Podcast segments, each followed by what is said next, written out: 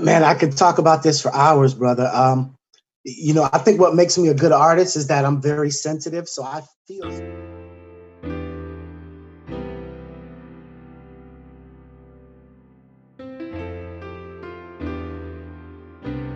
system to Ebola that was dismantled. All of those kinds of things, man, it's just irresponsible. So I know that for me, I can't influence what others do, but I can do my 100%. So I'm definitely going to be you know, I made the commitment. I'm definitely going to be more involved in the process of moving our country forward. You know, making it live up to its creed, making it be everything that it can be. Um, you know, my little bit, you know, and hopefully my little bit moves something or helps something. Um, that's what I'm resolved to do. I, I, tell you, that's the reason why we have chosen you to be the creator of the month for the Creativity Cocktail and the Rising Tides Charity because everything you just said, that is not just about yourself. It's about what you can give and what you contribute. And you're, you're saying that in the future, like you're going to do it, but I'm telling you, brother, you do that already. Mm-hmm. Thank you. You, you, you have inspired yeah. me, you know, on many levels and many times. Your ability to synergize the business acumen that's necessary to get something done mm-hmm. with the mm-hmm. creativity that needs to get something done is something that is inspiring to a lot of people. And I've seen you, I've seen you talk about people on, on stage and talk about them with reverence, about their talent and about their skills. I've physically seen it. Mm-hmm. And that is awesome, man. That, that, that is awesome. So tell a little bit of people about yourself, because I know you're from Augusta right. uh, Georgia. I, I, always tell the story that the one time I went to Georgia, I mean Augusta, I went and I walked downtown Augusta, and I went into this little uh, costume shop there, and uh, the lady in there, she knew your name. She knew your name clearly and everything that you were doing. She's like, yes, he comes in all the time because he's putting on productions here in Augusta. and I, at, at, that time, I didn't know who you were. But right. every time I think about you, I was like, you made such an impact on Augusta, and now you're doing the same thing here in Atlanta. Yeah, that that's probably Uli. Yeah, redhead woman, very yes. nice. She's she's incredible, man. Well, for me, it, it, it's necessity. You know, is one piece of it, and it's it's it's cultural and tradition is another piece of it, and, and I think the largest piece is is spirit. Um, so I'll start with that, man. It's I remember at a low point in my life, um, um, I was like, okay, Father, what do you want me to do? I was just tired. I had tried so many ways to just you know become rich and famous. That was kind of the goal in my immaturity, and um, and it, it, wasn't working for me. I said, okay, God, what do you want me to do? If you want me to go over here and mop floors, I'm going to do that and be happy. I'm just tired of the the internal, you know, dysfunction. And um, nothing came for a while, but over time, I just got in my spirit. It's like God was like, Tony, tell my stories. So I said, okay. And I thought it was biblical stories. So I'm deeper in the church and I'm doing, you know, I'm a Christian. So I'm deeper in the church and I'm doing the life of Jesus, the Easter play, and that kind of stuff. And yeah, I heard about though, it. Yeah, even though it felt good, I realized that wasn't it. I was like, this this is not it. And then um, I got a contract with a, an organization down in Augusta called Communities In Schools, and um, they do a lot of you know aversion programs for kids at risk. And there was a number of kids that were in the alternative school They had issues in the traditional school, so they sent them to this alternative school. So they brought me in to do some theater. And with all my accolades and degrees and education, I wanted to come in and do August Wilson or Shakespeare. These kids weren't interested. And after hitting the brick wall enough, I sat, we sat down in, in a circle and I began to talk to them. I said, let me get to know them and find out what they may be interested in. And what I realized is that their stories were more compelling and interesting and diverse and unique as anything Shakespeare August Wilson wrote. And I'm like, ha. So I developed a show based on their life, you know, short monologues and um, short scenes. And it was one of the best productions I'd ever done. Those kids ripped it. They had no theater experience, but they loved it because they knew the material. And in that moment, I knew it. I said, aha, this is it. Testimonial theater. You know, um, I said, this is it. Because it said we overcame him by the blood of the Lamb and the word of our testimony, you know, Revelations 12, 11. And I, because for so many years, I didn't want to speak. I was embarrassed about my struggle. I was embarrassed about my failures, you, you know. Um, but now I speak, speak it very freely. And I think for those kids, they got an opportunity to share what was in them because people were always talking to them, but nobody was listening. and I said, "This is this is it." So that has become a pattern for me that I pull material from people that I actually know. I change the names and scenarios, um, you know, to maintain people's privacy and, and that kind of thing, and, and, add a lot of creative license. But like from my play, for example, somewhere in Somerville, it was. Oh, yes, I remember that man. That was that yeah. was that was a yeah. milestone on many levels. It's fantastic. People love it. People love it, but I know those people. I can tell you the names of each one of those characters. You know, these are people that I've that I've worked with. So I think I think that's a that's a, I think that's a significant part of my brand, and it kind of goes to what you know many you know educators might tell you, right, about what you know. So I take my own life experiences and I mix it. So that's where the spiritual part comes in. I think um, giving voice to things, saying stuff, you know, the complex beauty. And I'm secular, even though I'm a Christian, I, I, try to be authentic to it. So there, there may be language, there may be adult topics. I don't do anything vulgar. Um, that's just not my, my MO. But, you know, I, I, I want to present something as that person who's who lived that experience would live it. So that's what I try to bring to, to my to my work. Um, so, so that so that that's a piece of it. On the advocacy side, tr- when I said tradition, um, my mother came from a family of nine, and you know we grew up in South Carolina, and they were very close. Their ethic was every day they got up and worked. Sundays we went to church. After that, there was a little bit of work to do, and it just that was their pattern. They will work you under the table. But I guess that goes all the way back to the legacy of slavery because typically they would keep the the stronger and most durable Africans right there in, in the state. You know, at one point, that 90% of the population of South Carolina was was black, and you know, it made South Carolina one of the richest states in the South. So my family still maintains that legacy of just great work ethic. They they they don't. It's like they don't know how to rest. They get up and go. They get up and go. So we learn it. So I got that good work ethic.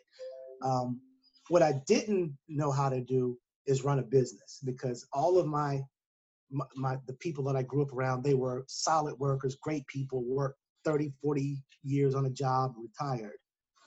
Very few did anything entrepreneurial. So I had to learn that. Um, and so when I learned these lessons, because I was so close to my family and we always shared, I, I'm, I was, uh, naturally teach. So it's like, look, this is how you do this. This is how you do this. This is how you do this. Because I want to see our people be empowered. Um, yes. You know, um, I love the beauty of who we are, and I, you know, it's like I don't want people to go through the struggles that I went through. And I think about so many people that came before me, brother. I, I look at like the Dick Gregory's and the Nina Simone's and the James Brown, how they, you know, Paul Robeson, how they used their art as a way to impact society.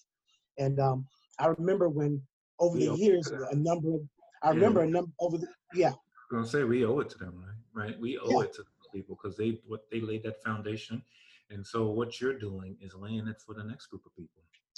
Right, and that and that's what occurred to me. All those kids you mentioned, they're not gonna remember your name for the rest of their life. There's yeah. No they they Thank remember. you, brother. They are. But you know, to kind of kind of complete my point, it's like it, it occurred to me. It's like I remember Nina Simone had passed away, James Brown had passed away, Dick Gregory passed away, Maya Angelou passed away. It was like that whole generation of significant voices were gone. And I'm like, well, who are those voices now? And then again, in my spirit, it's like, well, you can be one, of those voices. Again, do your 100%. You know, what way, what things can you do to impact your community? I'm not going to go out and, you know, stand on a, you know, with a bullhorn and, and pull a group together, but the people that come into my life and I can impact them in a certain way. I can say, hey, you know, and, and it shows up, man. Right now I'm mentoring about 16 people, you know, and I'm pushing them all to be producers because a lot, a lot of them are actors. And I'm like, look, I remember that space. Did you say 16 people? Yeah, 16 people. Wow. Yeah. And I and I remember that space of being an actor and waiting on that opportunity. I'm like, you know what? I'm, waiting on that perfect role that really show the world what I can do. And it never came. It never came. And that's what kind of, like I said, necessity being the mother, mother of invention, it kind of moved me into writing. I'm like, okay, let me write that role. Okay, I wrote it. Now what do I do? Okay, let me learn how to do this direct. Okay, um, all right. Now I got to put the pieces together. How do you market? How do you do this? How do you? And the next thing you know, I just learned the process organically from concept to completion. Um, so now I, I, I encourage people to do that. I'm like, look, if you want if you want to fast track your career, you know what you're good at, you know what who you are. Develop a role that best shows the world who you are, and that's your introduction to the world. And so, and learn how to put that together, and you never have to audition again. You can greenlight your own projects, even small, but you can. You're now the master of your own fate. That is so, awesome. You know, something you said about advocacy that I wanted to kind of keep going here, and that is about with everything that's going on these days. Everyone's got to find their way, right? Mm-hmm. Way to advocate for whatever it might be. So some people it may be to comment on social media. For mm-hmm. some people it might be to go out and protest. And, mm-hmm. and, and, for people like us is to tell stories and to help other people tell mm-hmm. their stories. You know, that is such an amazing thing. So let me ask you, um, you've been you, have come here to Atlanta from mm-hmm. uh, Augusta. I don't recall how many years you've been here, but it's been relatively soon or short, relatively. Right. Tell, tell us about your vibe, the vibe of the Atlanta creative community versus Augusta. Okay, yeah, let, let me go back because you asked me who I was. Uh-huh. Um, I'm a filmmaker, I'm a theater producer, I'm a graphic artist. Um, basically, I'm a producer, director, writer, actor in the world of film, television, and theater. Yes. Uh, but I also do photography, graphic design, and advocacy out of necessity, and as a way to kind of complete that that whole thing. That's who I am, and that's what I spend my life doing, and I'm grateful for that. Um, um, I left corporate America back in 2008, and from 2008 to 2011, I got my butt handed to me. Um, I had skills in the arts and knew how to be creative, but I did not know how to run a business. Going from being an employee to an employer, employer business owner was a tremendous transition. And those three years just broke me and crushed me and cr- yeah, it, it, was tough, but I'm still standing, man, and I thank God for that. So um, I have durable lessons on this is how you do it, this is how you prioritize, this is you know on and on. So that's a part of who I am, and I think that experience was so horrendous for me. The survival, the the mental, the the the work that's required to really get a business up and running. Um, that I, I definitely want to share it with people because it's like it's like, dude, I don't want you to go through that. So before you go through that, make sure you do this, this, this, this. And, and some people listen and others don't think what you're saying is relevant until they get deeper in because I'm 25 years in. So I got a lot to pull from. And if they're at year one, it may be hard for them to understand me at year 25. Gotcha. But I'm like, look, if you hear me, you won't have to go through this. But you know, sometimes they don't, and then later they come back and like, man, you were right on point. I'm like, I know. It's not that I want it to be right. It's just it is what it is. You, you know, you cannot cheat the process. Um, but you're talking about Augusta versus Atlanta. Um, you, know, the, Augusta is a, a, more of an industrial town. It's um, it's my home. I love it. My family's there. My wife's family there. Um, but there isn't a market truly for the things that I was good at. If I wanted to be, you know, in, in medicine or education, you know, government, etc., even manufacturing, there were a lot of opportunities. But to be creative, it was hard to sustain that. Um, but somehow I was able to survive being a full-time artist in Augusta. It wasn't always graceful, but I, I did. So I think that was a vetting process for me another unique thing about Augusta, I think it's less competitive. Um, so when I had a group of actors on a project, that was pretty much their only project. So we could do a lot of work. Gotcha. You know, sometimes we rehearse eight hours a day. You know, we get off work and just grind, get off work and grind. So the level of production, the level of production was higher than what I've been able to do here in Atlanta because I developed that pattern and, and I was accustomed to what Augusta would do. But these actors in Atlanta, man, they have six, seven, eight projects going on simultaneously, and their time is very scarce. And if you can't pay them for the premium on their time, you know, you can't really demand a lot. So that's been the struggle for me in Atlanta. Um, and there's a lot of brilliant people doing amazing work. Um, that that excites me. Um, that there are so many different voices. I know filmmakers who are doing great things in this arena and, and playwrights who are doing great things in that arena. And I think, and, and to me, there's no saturation. There's room for all of it because, like I said, for many generations, our stories weren't told. Yeah. We had a very flat, distorted vision of who we were and what our Black American experience is. So now you're seeing Ava DuVernay with her zone. You're seeing Spike with his zone, and Tyler Perry with his zone, and you're seeing playwrights each with their zone. You, you know, and you and it's you mentioned you some names there. You mentioned some names. So you are inspiring so many people, and you've got a lot of people you're mentoring. Who has inspired you, or is inspiring you right now? Well, locally, um, and and uh, shout out to everybody who's out there doing their thing and everybody that I've come across. But there's some people that just truly stand out. Um, there's an actress named Raina Houston. Hmm. Um, she's got it. She is Raina Houston.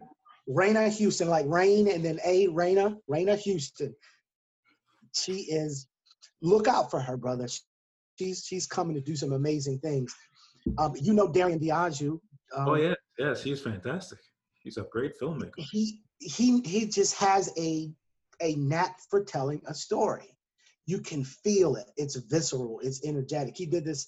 He did this uh, piece with uh, Jason and Darrell and Naomi, um, um, Naomi Mack and Jason Lowder, Darrell Lyons, and um, and Naomi Mack called Pony, and it was just brilliant. I was like, this is excellent. Um, film side, House of June. Oh yeah, yeah. They're they're just their combination, their experience, the way they work well together. I mean, it's just created a wonderful body of work. As a producer, I would love to get resources to say, here, go make this genius work that I know you're capable of. Because I think that's what a lot of them are missing. They don't have the resources. They're underfunded, understaffed. They cannot fully execute their vision. And, and there are many more. I think Naz Pankey is a brilliant writer. Oh, she wrote she, a five minute. We had her on yeah. the podcast, and she, her story is amazing. She's just yeah, absolutely. She wrote a five minute piece eh, that that I was just like, this girl can write. Um, and I can just I can just keep going on and on. I mean, there's there's there's there's tons of it, man. There is truly a renaissance. Um, I think Atlanta is really going to own that moniker of Black Hollywood. Before it was Hollywood coming and taking advantage in a great way of the, the, economic platform they created for making films here. You know, non-union, tax incentives, all of those things are attractive to bring, you know, film production here, which is great.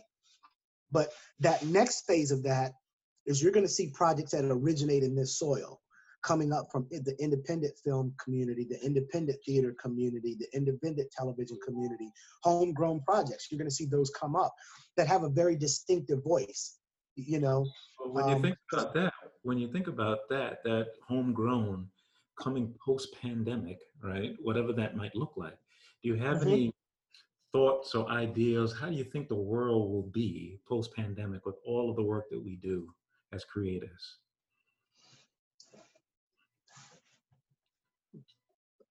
A number of things. One, I think people are going to be a lot more courageous. Um, I think people are going to be a lot more forthright because before there was an element of, oh, let's be politically correct. One of the good things about our current president is that he took kind of political correctness off the table. No matter how difficult it was to hear, he'd say whatever was on his mind. And I think that is matriculating across America where people are, we're, we're, we're, we're communicating from a different place of truth now, good or bad. Yes. You know, good or bad. Good or um, bad. That's, that people, people are not trying to sugarcoat and candy coat things. So now we get a better idea of what someone may be really saying or what they really feel. And I think that's going to be reflected in art, that people are going to not worry about being so politically politically correct in their plays, in their short films, in their television series, their web series. They're gonna they're gonna say it and build projects like they feel it. So they're gonna be a lot more bold, a lot more courageous, um, because they're tired. You know, um, you know, when we see somebody like Dylan go down to Charleston and shoot nine people in a church, and he comes into and they they stop him by McDonald's to get him something to eat. Whereas you got this black man who's not armed and he's dead and he didn't kill anybody. This guy who kills nine people is treated with kid gloves, but this one who you may have had whatever dispute was going on is now dead. I mean, th- those things don't equate, and I think we're starting to see that. And um, Yeah. people are just frustrated. I've told a lot about that is that people were getting killed, right? So at Mhm. the AME Baptist Church and um, and, and Floyd, everyone's getting killed, and then you've got this group of people, and and I hate to be political, but people who know me know that I'm not the most political pe- person in the world. But when it comes to certain principles, and one of them is the life of human beings, Right, you know, I feel a certain way. You can't kill human beings right, no matter who they are. You Right. can't kill them. And so you can't, so whether you're on a guy's neck or you're coming to a church, is kill, and it's all murder to me. Mhm. And the God that I love, one of his commandments says, Thou shalt not kill. right. Period. It's not in a circumstance. It's just, you just can't do it. Period.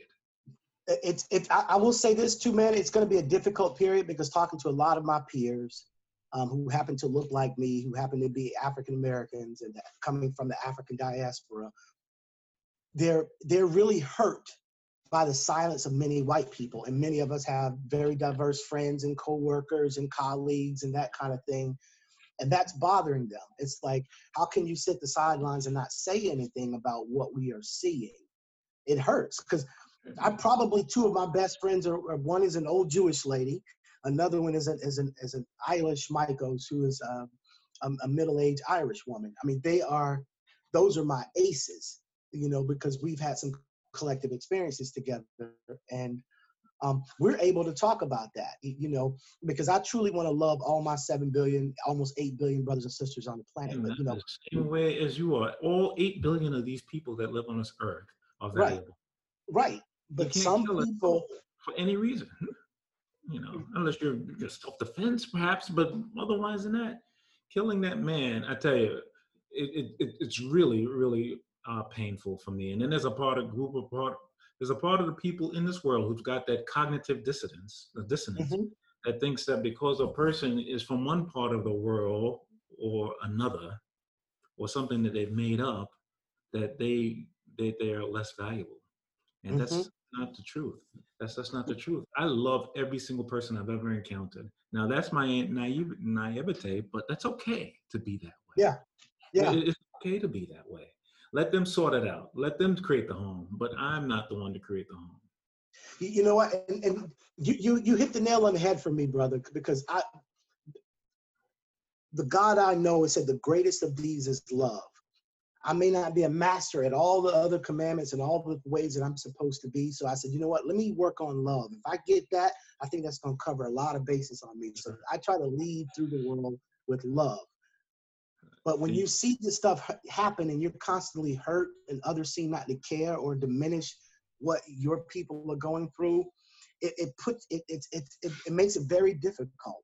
It's hard. So You I stay I stay in God's face. I'm like, God, come on, this, you know, and I just think about all of the stuff on many generations, how the abuse that our people have had to endure, from the civil rights movement to black codes to Jim Crow to Reconstruction to the era of slavery. You, you know, it's like, when is this gonna stop? Yeah, you the- know. the only commandment that I recall that I've lived by, that I, you know, is the covenant that Jesus created that just says, "Love one another like I've loved you." That's it. Right. I don't want to remember another thing. Nothing else really matters to me. All those things that you mentioned, all of those terrible things that have happened to us and other people in the world, because it's not just us. You know, there's just there's like, for example, migrant groups of people or people at the south part of China that have because their complexion is one way or the other, they get that same cognitive dissonance. Yeah, They get the same thing that happens. And it's just not, in my opinion, I, I was reading this book called A Rare Earth. And it's about the fact is there's a lot of scientific reasons why Earth, human beings, might be one of the only types. There's, there's countless planets that exist in the universe, but we might be rare. And there's Mhm. lots of things that makes me think that, oh my gosh, God maybe really did put us there. Jupiter sucks up everything that could hit this earth like a vacuum cleaner. hmm As an example. There's so many reasons why we should, we are here. We are at the perfect part away from the sun for life for us to exist here and for us to be pissed off because my complexion is this, or to put one person in prison versus another because you didn't like where they came came from. That that, that that's crazy, and that's not yeah. who we are. And that's why I focus. We focus on the creativity cocktail. and God has given us the ability to create something, mm-hmm. to create something, and every single person I've ever met has that ability. They just suppress it for whatever reason. Someone grows up, tells them that hey, you should you should be this or you should be that, as opposed to who they are. Right. And, and and again, kind of kind of dovetailing what you were saying, you know, what are we going to look like on the other side of this pandemic, on the other side of some of these tragic um, deaths that are happening to black men across the country and other racist incidents? I think we're going to see a little bit more isolation. I've run into a number of them that they they want to isolate from certain other nationalities, and um, I think that's the wrong answer but I understand the sentiment because if I stick my hand in the fire and it gets burnt, I don't want to put my hand back in that fire. And that is their result because it's like you don't seem to care. You see this stuff happening again and again, and you sit silent. So many of them are starting to say, you know what, forget it. You know, and I, I don't think that's a healthy way for our community to be too. So if our Latino, Asian, Jewish, you know, um, and Caucasian brothers and sisters don't step up and be a part of this national conversation, I think we're going to see a, a very fragmented America um, because Black people are hurt. And we don't want to talk about baseball when this dude has just been killed. We don't want to talk about Big Macs or cartoons or anything else when you're kind of ignoring the elephant in the room. You know what I mean? The elephant in the room is how America has a distorted perception of who Black people are and how there's so much institutional layers of things against us. This law against us this law against us this hiring practice. You lose your right to vote. You lose your right to get a passport. Your communities don't have this. I mean just layers of it and we notice it we yeah. feel it we see it we live it every day and we're just tired of it it was like you know what not enough yeah, I tell you, I, I do I do get some solace. So like I looked at a lot of people who protest, and just in my own personal life, you mentioned some people that are that are close to you in your life. The people who have been there for me in my life, and the people I saw out there protesting, they are just everybody. You know, so there are people who are trying to do right by the rest of the world. They just mm-hmm. are. They just are. There are more of them than there are who are not. Um, mm-hmm. just, you know, we just have to constantly keep focusing on the fact that that's not the case. Uh, I was listening to uh, the mayor here of Atlanta and how she was enraged yesterday. Yes, really, really upset about the what was going on, and and she made a lot of good points about whether this was not kind of what Martin Luther King Jr. like what his position would have been. Mm-hmm. And I sat there and I listened to it, and I said, "Oh my gosh." this is a kind of a, I wouldn't say a tipping point, but it's getting closer. Yes. We going we going around a curve. there is right. no doubt about it. You know, when you get mayors across the world and across the country that are doing that are saying these authentic things, she weren't saying mm-hmm. anything. She was saying what she was feeling. When you see that, I think you're so right. The stories that will burgeon from this, burgeon from this, every single person right now should be thinking about the story about what's going on with them or what's going on with others around them and how they can bring that story to life. And I'm not saying they should write a play or a screenplay, but there's many ways. There's novels, right. stories, there's podcasts, there's conversations, there's panels, there's all these ways that people can tell their daggone stories. Because that to me, that's one way to beat it. That's one way to get this to get to change the world is to tell what's going on. And if Tony Henson was here with us, you know what she'd say. She would say mm-hmm. we must tell our stories. We must tell our stories, absolutely. And and to kind of dovetail what you were saying too, from a philosophical standpoint, you had uh, George Washington Carver and W.E.B. You know, was it Booker T. Washington and George Washington Carver? Booker T. Washington was talking about the specific, you know, that we should work on trades and W.E. Du Bois was a, a, different coming from a different perspective. Yeah. Exactly. But then, you know, you you jump a generation after that, then you get the Malcolm and Martin you know, nonviolent, you know, resistance versus by any means necessary. I think you're seeing, and this is the danger of it, you're seeing more and more people moving away from Martin and closer to Malcolm, saying by any means necessary. And we're seeing it. Things are on fire. They're attacking police cars. They're burning buildings because we've tried the nonviolent resistance and it it hasn't gotten the result that those group of people want. So they're they're pushing. They're they're going a little further. Yeah. so our country is going to have to deal with this issue, man. Because I think I think people are on the scale closer to the Malcolm edge of it now. Yeah, um, that's unfortunate because I believe MLK's view. I think that's going back to spirituality. I think that's a long-term view about how do we solve it. It's harder, obviously. And he he could, you know, he was here with us. He was obviously it was it was hard. They were both hard because they both sacrificed their lives for it. Absolutely. Uh, but it, it's hard to be nonviolent when you got somebody who's doing violent stuff to you all yeah. of the time. And this country, fast forward 50 some odd years from now, so from then, so now we're in a country where there's 330 million Americans and there's 330 mm-hmm. million guns. Yeah, I, will tell you, brother. Those guns, those guns are in the hand of a third of the of the people in the country. right, but but you know what? When Obama was President Obama was running for office, he talked about in the South we're clutching our guns and our Bibles. Well, that's me, because I have my gun and I have my Bible. Because you know I'm going to use that Bible to guide my life and the foundation for my decision making. But don't come up in here messing with my family. Yeah. You know, I, I, just I, do, not, do not come up in here messing with my family at all. I tell you, I've been traumatized, and I, and I appreciate you because you may need to defend me. Because I tell you, um, my personal trauma with guns has been tough. I've lost family members. I saw a man when I was growing up in New York killed in front of me, um, and uh, that had an effect on everything from that point on in my life. You know, I, I didn't get a, I didn't shoot a gun until I, until five years ago. And I wow. tell you, uh, when, when I shot it, a, a, friend, a, a, Caucasian friend of mine took me to a gun range and he had a 44 Magnum. When I hit mm. that gun, I, I, totally understood how people feel when they shoot guns. I, oh yeah. It, it, it yes. I totally understood it like in, in one second. And it felt like I had like a nuclear bomb in my hand you feel the power, brother. Yeah. And you realize it's not something to play with. Oh yeah. Use use irresponsibly, man. Yeah. That's what you know. That I'm very we're very cautious with it, man. But you know this, you know, it's a response, man, because so many people are buying guns. It just makes you you don't want to get caught with your, you know, your head in the sand. Uh, you, you know, um, yeah. Because you see stuff like The Walking Dead, and, and, and with this pandemic going on that maybe that's not so far fetched. Not that we're going to be walking around zombies, but maybe there'll be a lot of people walking around sick and trying to come in your house and raid your cupboard. you know, you don't that's know not, that, that virus. That virus is a powerful enemy. Yeah. It's floating in your voice.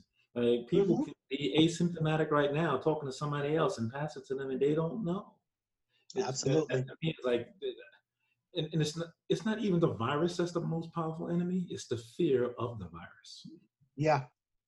That yeah because i think we need to you, you, know like some scientists i've been keeping up with it because i know how to you know you know leading different productions i, I got to know how to move forward.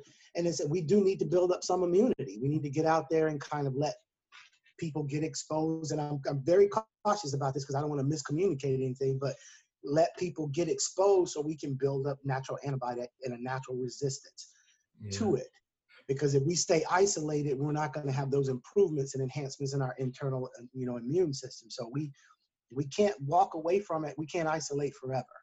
We we got to get out there and face this thing. Allow our bodies to adjust. Um, unfortunately, there will be some casualties. Um, you know, I don't want to be insensitive to to those who who, who, who succumb. But you know, we we we we we cannot we cannot live in, in, in fear. We have to we have to, you know, incorporate science, be wise, you know, follow health guidance. But you, you know, it's going to be difficult to maybe get a vaccine for eight billion people immediately.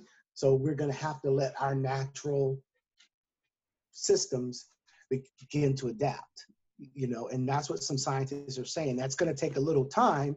That that's why many are guiding build your immune systems you know doing things to drinking warm liquids. Just build your immune system so if you're exposed your body can to begin to deal with the virus you know, you know I, was to, I, was listening to it uh, um, to someone recently where a lot of there's just such an opportunity for us to build our immunity at this time you mm-hmm. know whether it's you know vitamins or exercise or our diet and that kind of thing you know mm-hmm. there's so many we have been ingesting all of us including myself all kinds of things for years mm-hmm. and you know, that that we just shouldn't that would make us more susceptible to what to this virus the earth is kind of giving us like an interesting lesson you know yeah. since, since this virus has happened pollution in the hardest places or the hardest hit places in the world is going down by 30% Absolutely. Gas costs a dollar, you know, for whatever it is. Right. It's less production, uh, less production, which creates more fossil fuels, uh, agricultural production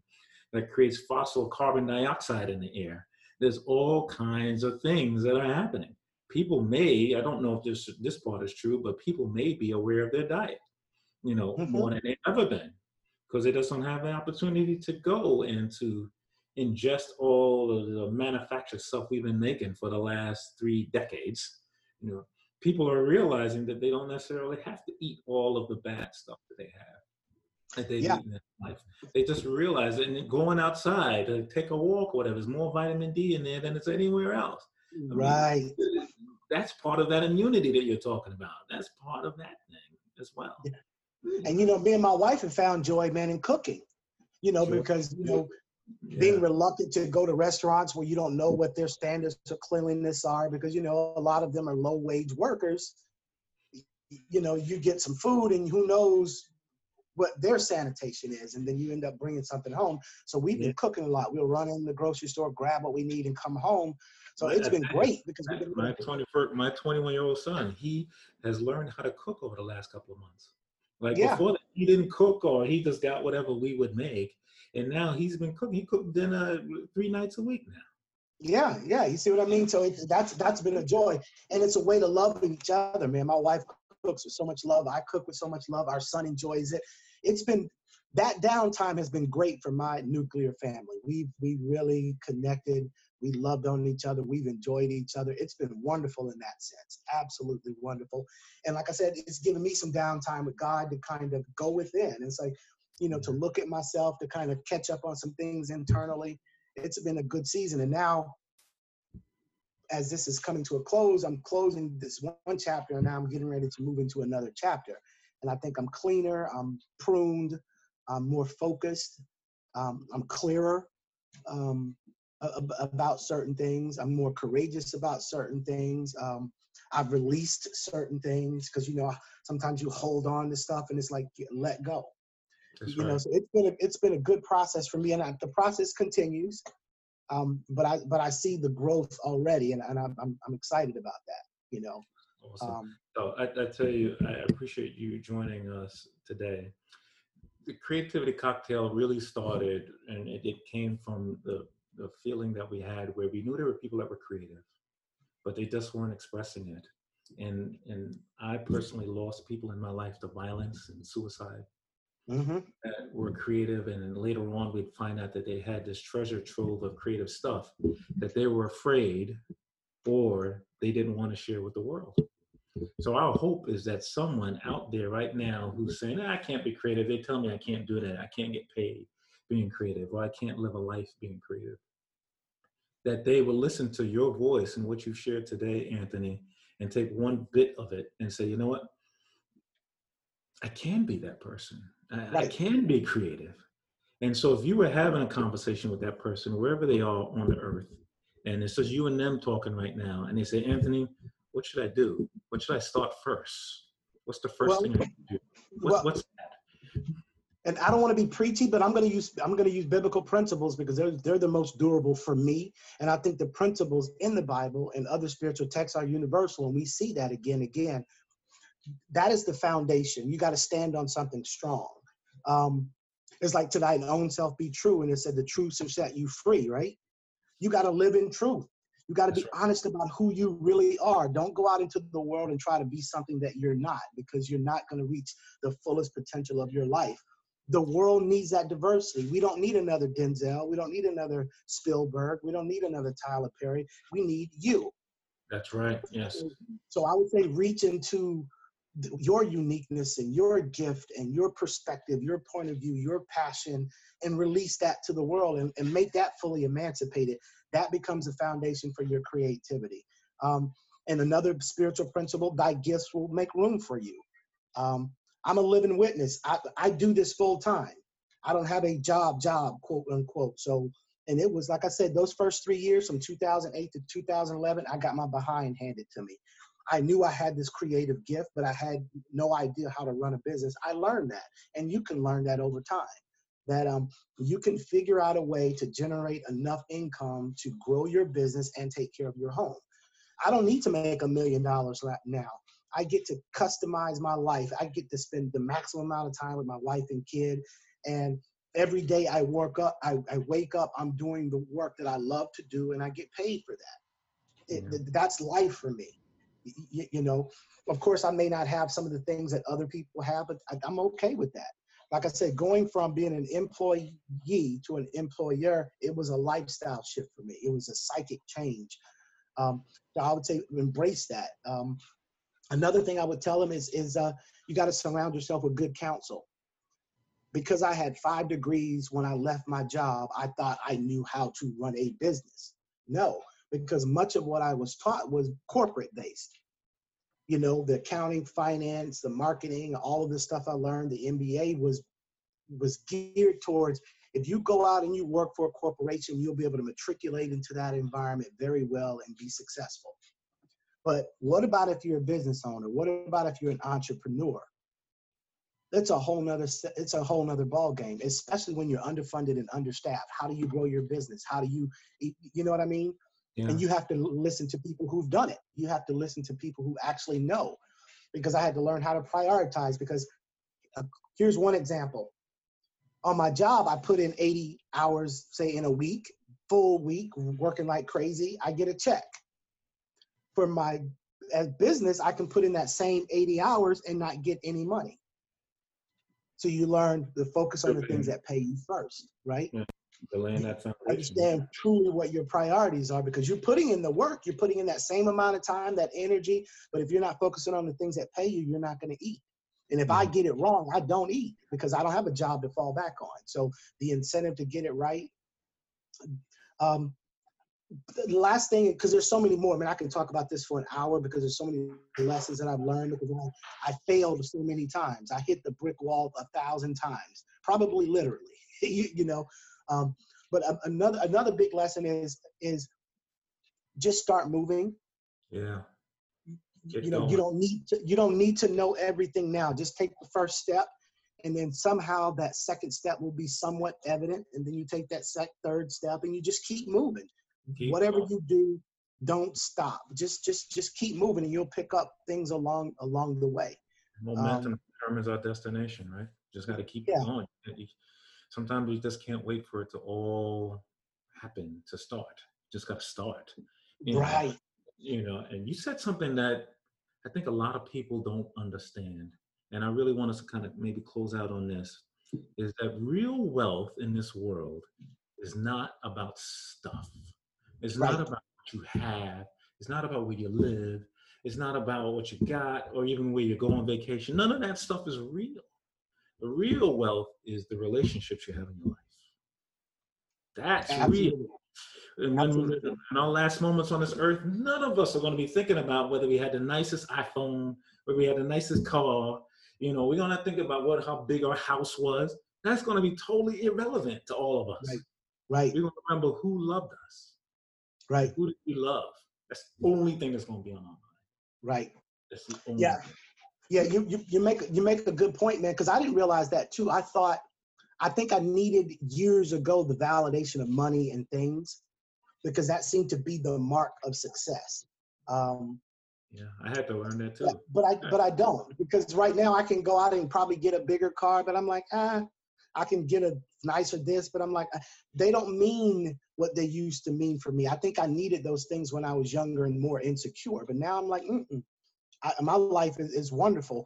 I wake up, I come down the hall, I get in my office, I work. I'm able to cook lunches for my wife, and we sit down and have lunch together, and I can get back to work. And then I go out and I'm doing productions out in the community, and I, my life is built.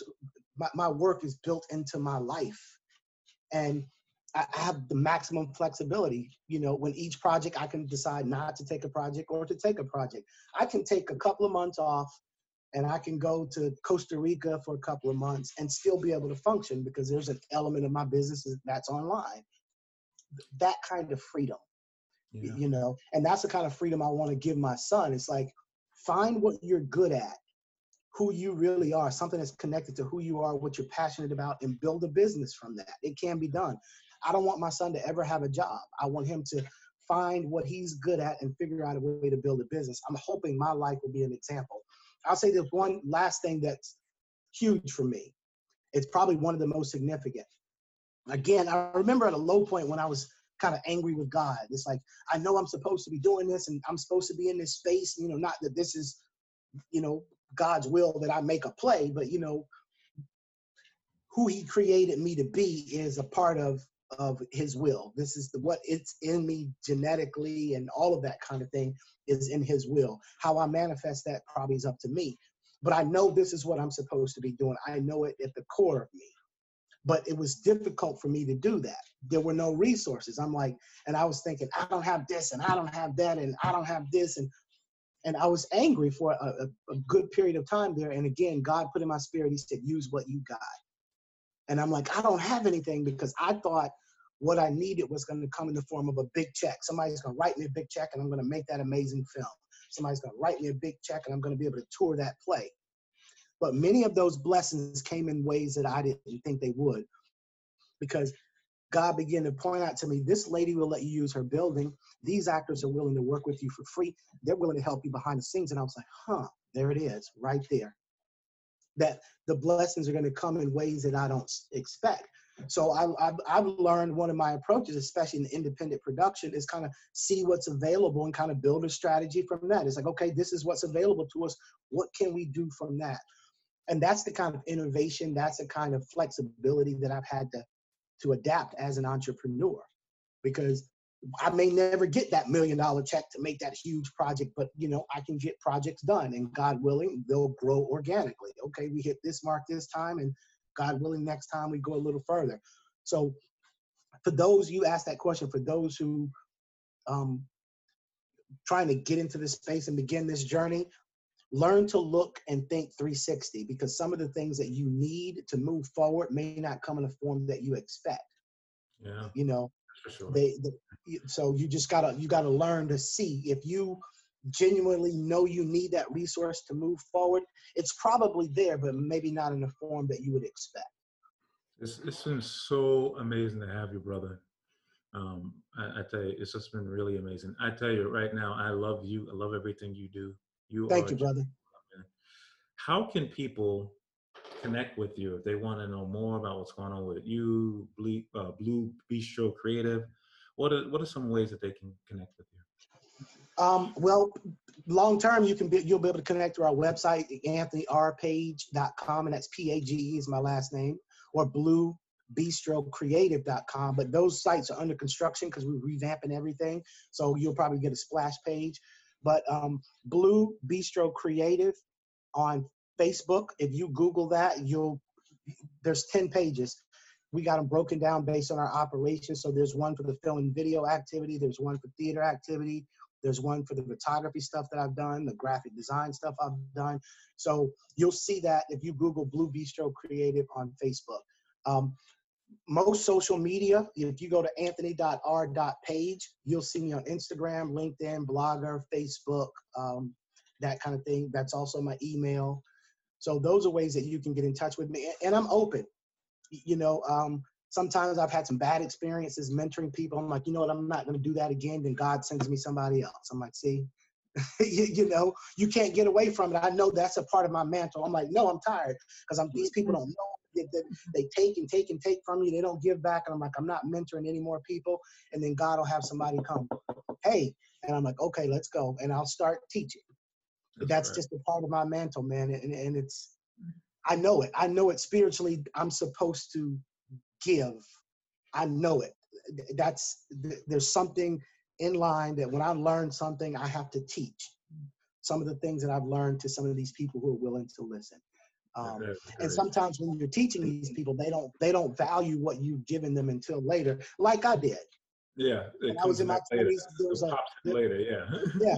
When I was in my 20s, there was a gentleman told me he said, "You're a director." I'm like, "No, no, no. I'm an actor, and I want to do this." And I I I didn't hear the wisdom that he was giving me, but later when I came to directing and I and it just felt so right, I said, "Ah." Had I listened, maybe I could have gotten to certain things sooner. But you know, again, my pride came before my fall. So Yeah. there you So, go. for all of those that are out there, Anthony, we hope that you can join us again. Um, Yeah. All of those who listen to the Creativity Cocktail, we are so excited about where we are. Um, over the last last few months, we have started to see lots of people listen to this in different parts of the world. Thank you to Australia and Bermuda, and recently we had several, several people in India that listen to this, uh, listen to what we're doing what we do just translates everywhere and because every single person no matter where you are you are part of what we do if you want to hear more about what we've got obviously go to risingtidescharity.org Uh, you will find us on all of the social media platforms. This conversation itself for those of you who were alive today and joined us i know some people are coming in and out. Thank you so much for joining us. You're going to see this as well. We're going to have this edited up even more. Where we'll have some bonus content content for those of you who want to check it out on YouTube and Vimeo and all these different places. We want to thank so much Anthony, R. Page, for joining us today. Anthony, you are a phenomenal brother and you are the creator of the month here for us. Thank you. Thank you, brother. Certainly appreciate it, man. We're humble, but man, we take nothing for granted. Thank you for having us on. We really appreciate it. Take care, everyone. All right, take care.